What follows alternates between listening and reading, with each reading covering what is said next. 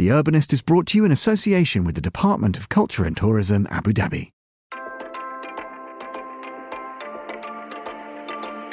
Saadiyat Cultural District Abu Dhabi is a beacon of hope and inspiration. A catalyst to spark growth and collaboration with museums and experiences, where art and science and nature and technology coexist. The belief of Abu Dhabi that culture is the backbone of our society.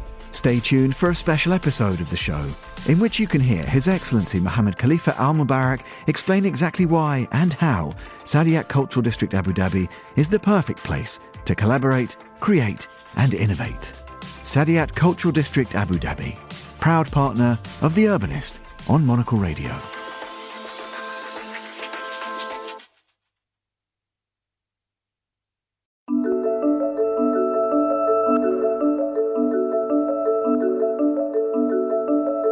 Hello, I'm Andrew Tuck, and you're listening to Tall Stories on Monocle 24, brought to you by the team behind The Urbanist, the show all about the cities we live in. According to scientists, the drought affecting large parts of the southwestern United States is the worst in 1200 years. And with no end in sight, cities in the region are forced to reimagine their water usage. So, how has the US city, perhaps most known for excess, become a role model for others as the water crisis grows around the world? H.J. Mai travels to the Nevada desert for this week's Tall Story.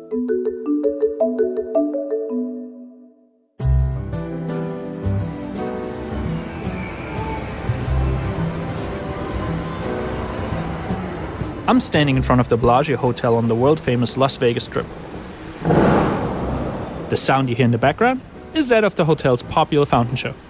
It's a choreographed ballet of water, music, and light, and simply a must see attraction for visitors.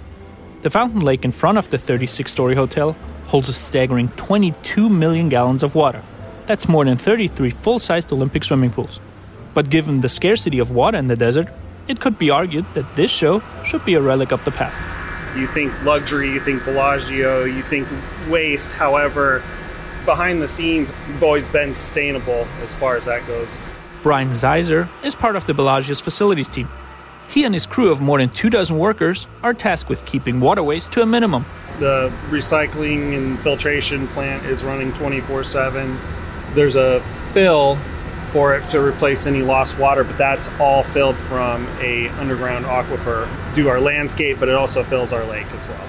The Bellagio uses its water so efficiently that it puts more water back into the system than it uses. We're putting all that water that we're using right back into Lake Mead.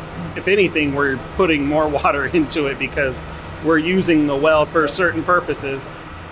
Lake Mead is the largest freshwater reservoir in the United States. It was formed in the 1930s by the Hoover Dam. The reservoir is located roughly 25 miles southeast of Las Vegas, and together with Lake Powell in Arizona, is a crucial lifeline for the nearly 40 million people that are dependent on the Colorado River system for their fresh water. But it's not just hotels and casinos that are trying to reduce their water waste. The whole Las Vegas Valley has been taking steps to conserve water.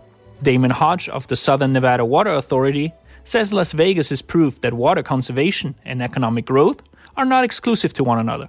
Since the onset of the drought in about 2002, we've added about 750,000 people to the Las Vegas Valley. So that's about a 49% rate of growth.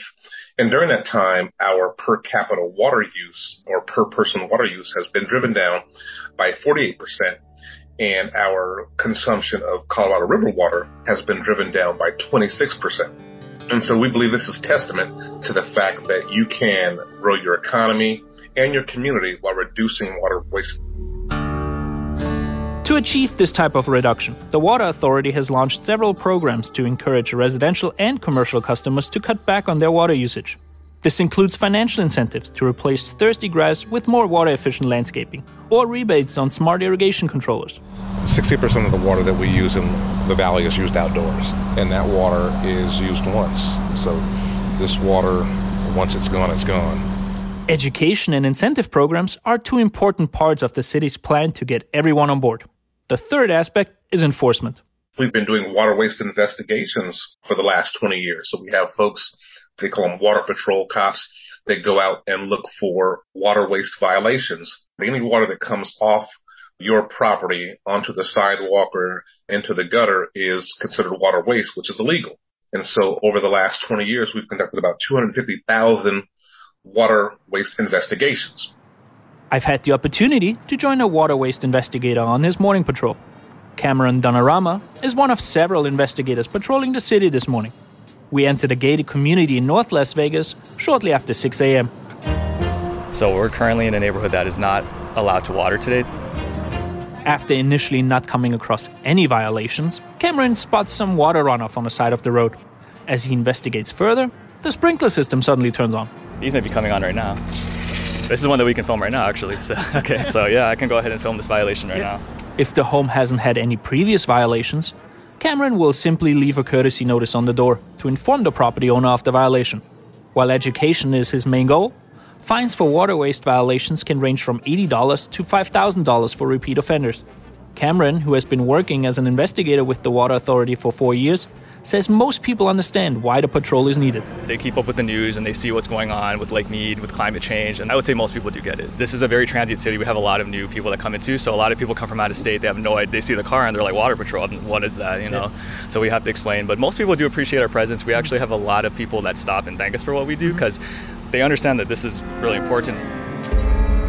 The water level at Lake Mead has dropped more than 150 feet over the past two decades. The lake normally gets replenished by snowmelt from the Rocky Mountains that flows down the Colorado River Valley. But less snowpack in the mountains means less water for Lake Mead. The fact is, we're taking more out than Mother Nature is putting in.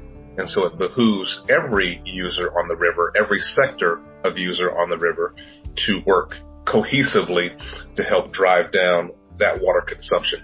In addition to incentivizing and enforcing water conservation, the city more than 50 years ago created a return flow system to stretch its limited water supply even further. So every drop of water that hits a drain inside a building in Clark County in southern Nevada is captured, treated, recycled, and returned to Lake Mead. That allows us to extend what's a limited water supply. So leaving on a faucet or shower in your hotel room during your next visit to Vegas doesn't really impact the city's water supply. Much more important is reducing outdoor water usage, from increasing compliance to new stringent regulations. For us to continue to be able to thrive as a location, we're going to have to drive down water use even more. The fact is, there's no amount of water that we can conserve here in Southern Nevada that will get us out of our drought. So it's going to take collective action from all river partners to ensure that we're all water secure now and into the future. Las Vegas has set the standard. Now it's up to others to follow suit.